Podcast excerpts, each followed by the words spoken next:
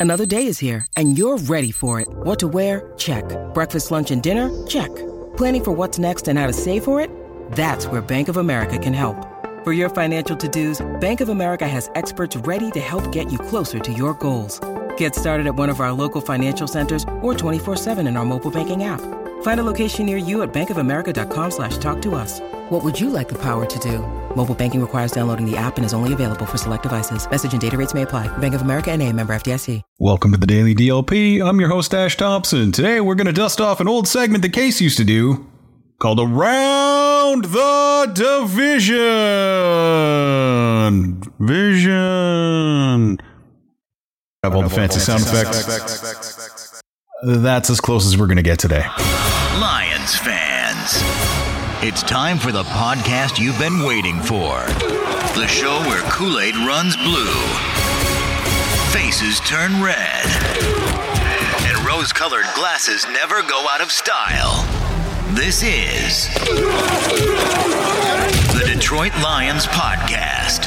So I'm just going to do this alphabetically, although it does also work out in reverse order of quality. So if you want to look at it that way, let's get rolling with Chicago.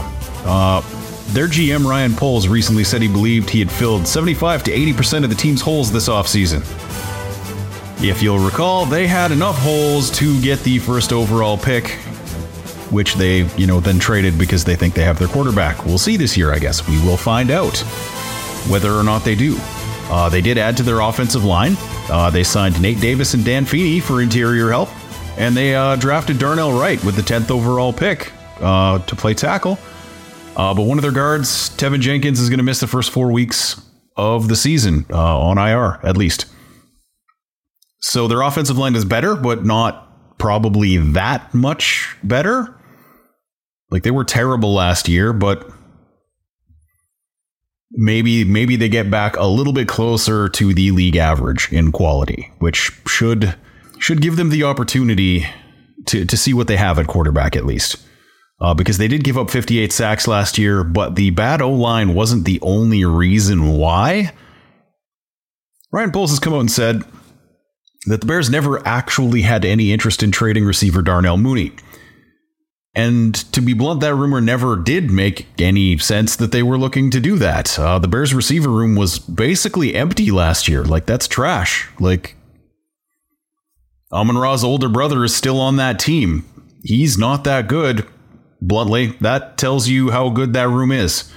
Uh, he's one of those players where when your team gets good, he probably won't be on it at that position.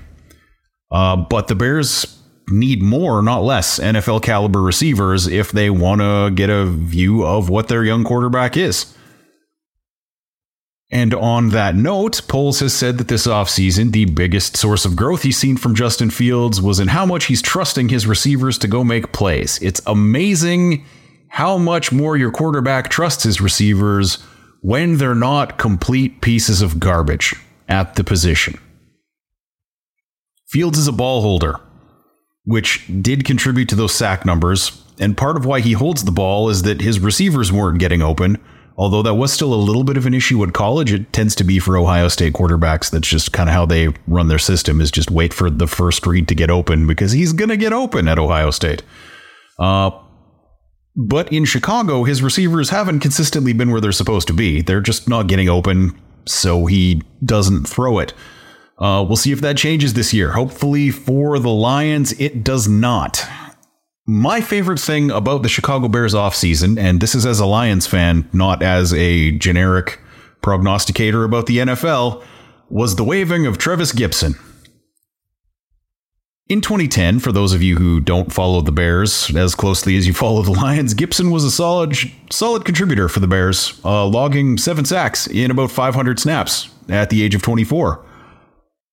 That's the kind of player you might consider trying to build around a little bit, uh, because that's a good number and a nice age that fits into your rebuilding window quite nicely. Uh, you guys might remember last year, ancient history, of course, uh, but the first half of 2022 when the Lions were putting Hutch's hand in the dirt all the time and making him be their big defensive end on the left side of their defense. in the second half of the year, they let him stand up a little more often, which is something he's more comfortable with. And he took over some games from that position, a position that frankly didn't really exist at the beginning of the year. Well, with this move, the Bears have basically just told us they're not interested in doing things like that. They waived Gipson, according to Poles, because he's a bad fit for Matt Eberflus's scheme. He only had three sacks last year as a hand in the dirt defensive end in a 4 3 based scheme for the Bears. In 2021, they ran something more similar to a 3 4 style two gap, which let him stand up and, and rush the passer. Um, with any luck, the Bears are going to continue to misuse their talented young players by forcing them into boxes that they don't fit and then blaming the player for not being box shaped enough. That's how you fail in the NFL. And we've watched a team make decisions like that in Detroit for two decades before 2021. So, Bears fans, if you're listening, as a person who has seen this before, I couldn't wish it on a better fan base. Honestly, if the Lions didn't have James Houston and Julian Okwara on the roster already, I might be advocating a, a waiver wire claim for Gipson. Uh, there are also conflicting reports about him saying that they gave him permission to seek a trade at his request, and he has come out and said that he never requested a trade or permission to go look for one. So this Bears off offseason's going super well. This doesn't sound familiar at all, does it? Like the Bears did get more explosive at their skill positions, creating receiver depth from the top and the bottom, bringing in DJ Moore at the top and drafting uh, Tyler Scott in the third round at the bottom of their depth chart. Uh, on defense, they spent a pile of money on off ball linebackers, bringing in Tremaine Edmunds and TJ Edwards for a combined over $20 million per season. They're starting a second round rookie in Tyrique Stevenson at corner. And as pass rushers, they brought in Yannick Ngakoue and Demarcus Walker, who were not terrible. That's that's when so when Poles says that he plugged the holes, he he doesn't mean that he has permanently fixed the problems. He means he has brought in players who are not as bad as the guys they had last year. That's a not so fine distinction between those two things. We have watched so many GMs come in and just fill the hole with literally anybody. But I'd say this was more of a Bob Quinney type off season than a Brad Holmesy type off season, if that makes sense. The Bears look less terrible than last year, but they're still the fourth best roster in the division, and I think that's not close. This offseason really reminds me a lot of the Patricia era Lions, where if you squint really hard, you can see something that looks like an improvement, but the shuffling of players in and out might not make much of an actual difference in the result.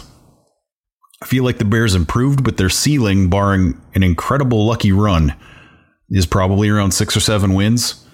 And their basement is getting to draft one of next year's top quarterback prospects by being in the top five in the league.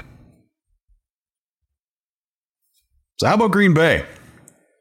I don't know about you guys, but I've heard rumors they may have made some kind of change at the quarterback position. Someone might have mentioned it once somewhere.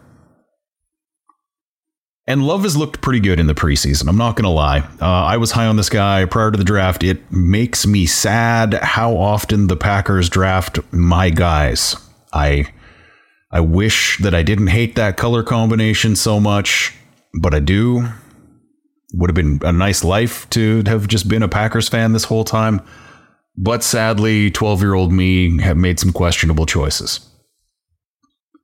So Love's look pretty good, but it kind of remains to be seen whether that's going to hold up at all once the bullets are live. Nobody's been scheming for his weaknesses, which we don't really know exactly what they are yet. Uh, so he may have a, a, nice first quarter of the season before teams get tape on him, and then we will see where the rubber hits the road on the Green Bay Packers season. One reason I think they might run into some problems is that they don't have any wide receivers on their 53 man roster right now who have been in the league for more than a year.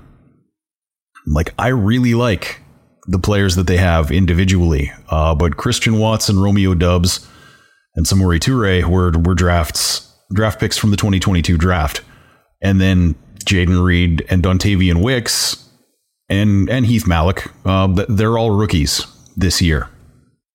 So whether Love can play or not, that is a tough ask for any quarterback. Like that is almost entirely first year starters is is what they will have. Because like you throw on top of that that their top two tight ends are Luke Musgrave and Tucker Kraft who were drafted this year and and you have to wonder like is the plan to have the offense tank not because they're not good but because they're young?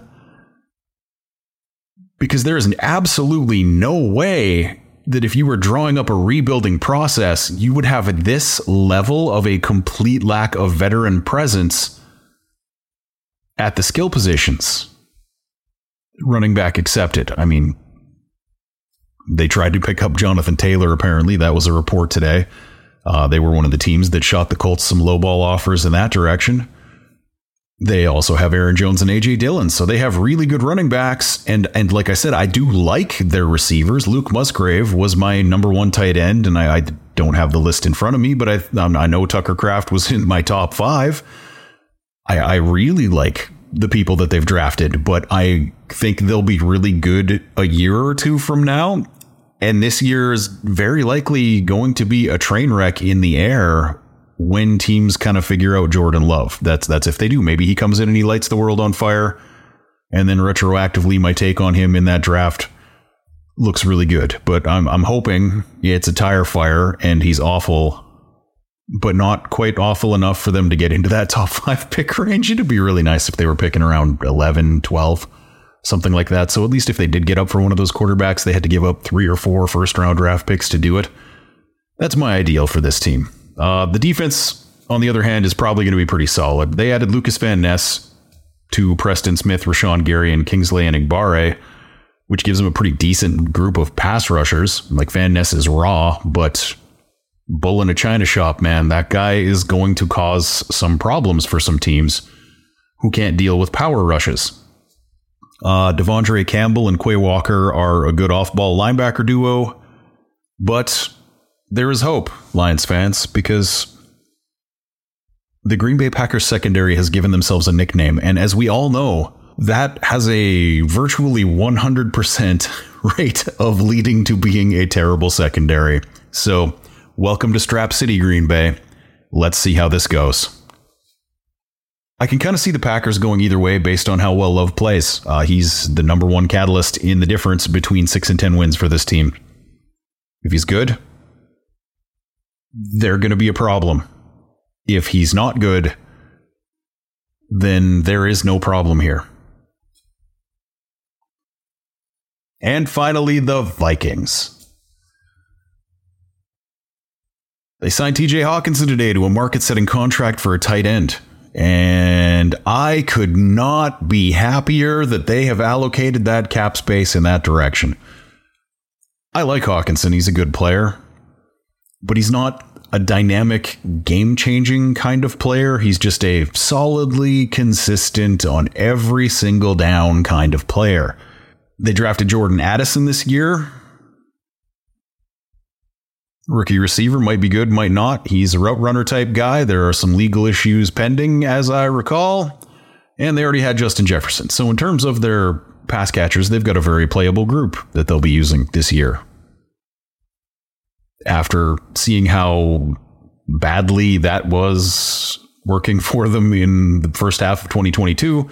I'm not very excited about how quickly they were able to turn that over and get it to something that looks pretty decent. Uh, as far as running backs go, Dalvin Cook's gone, uh, but the guys they do have are all competent. Like that, that's that's the route they've gone. Uh, the Minnesota Vikings are in this division at least kind of a poster boy for the big brain, analytically minded folk.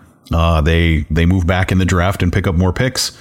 Uh, they invested at the tight end position. They got rid of their high priced running back. Uh, that tells you what kind of NFL fan is going to enjoy this team's moves. On defense, they brought in Byron Murphy to shore up their corner spot, but other than that, they're leaning on first and second year players. And if they regress, that is probably the reason why, because it's it's tough right now to conclusively say anything about three starting players that have under 500 snaps collectively. Uh, the the corner spot's a complete wild card for the Vikings. If these kids are not good, this team is screwed and we will all be rejoicing as fans of the Detroit Lions. Uh, they did bring in Marcus Davenport, who could be a problem off the edge across from Danielle Hunter.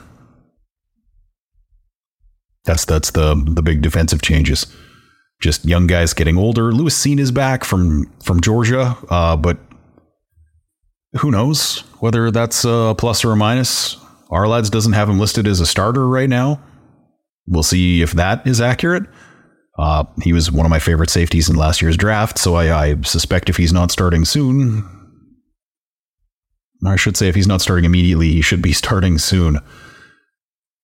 We've all seen the reports all off-season detail and all of last season detailing how unlikely the Vikings record was last year.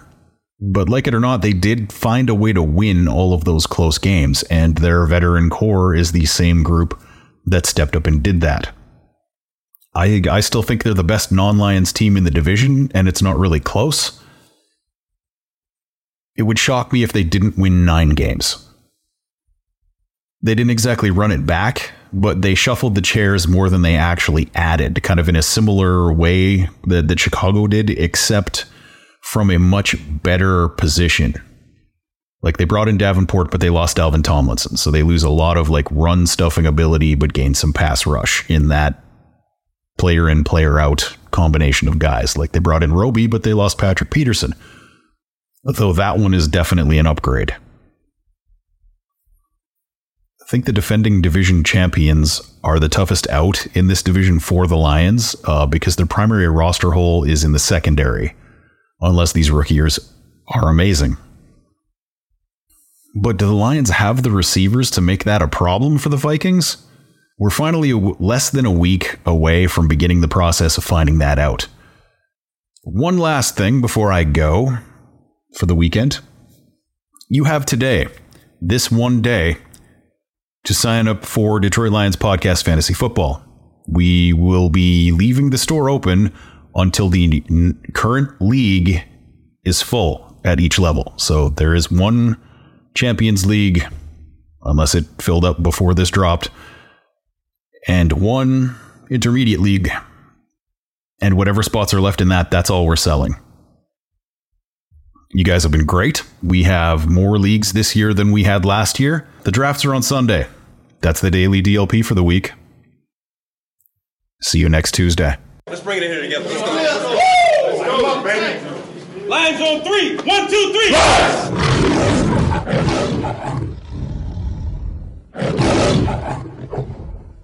You've had enough of that shit.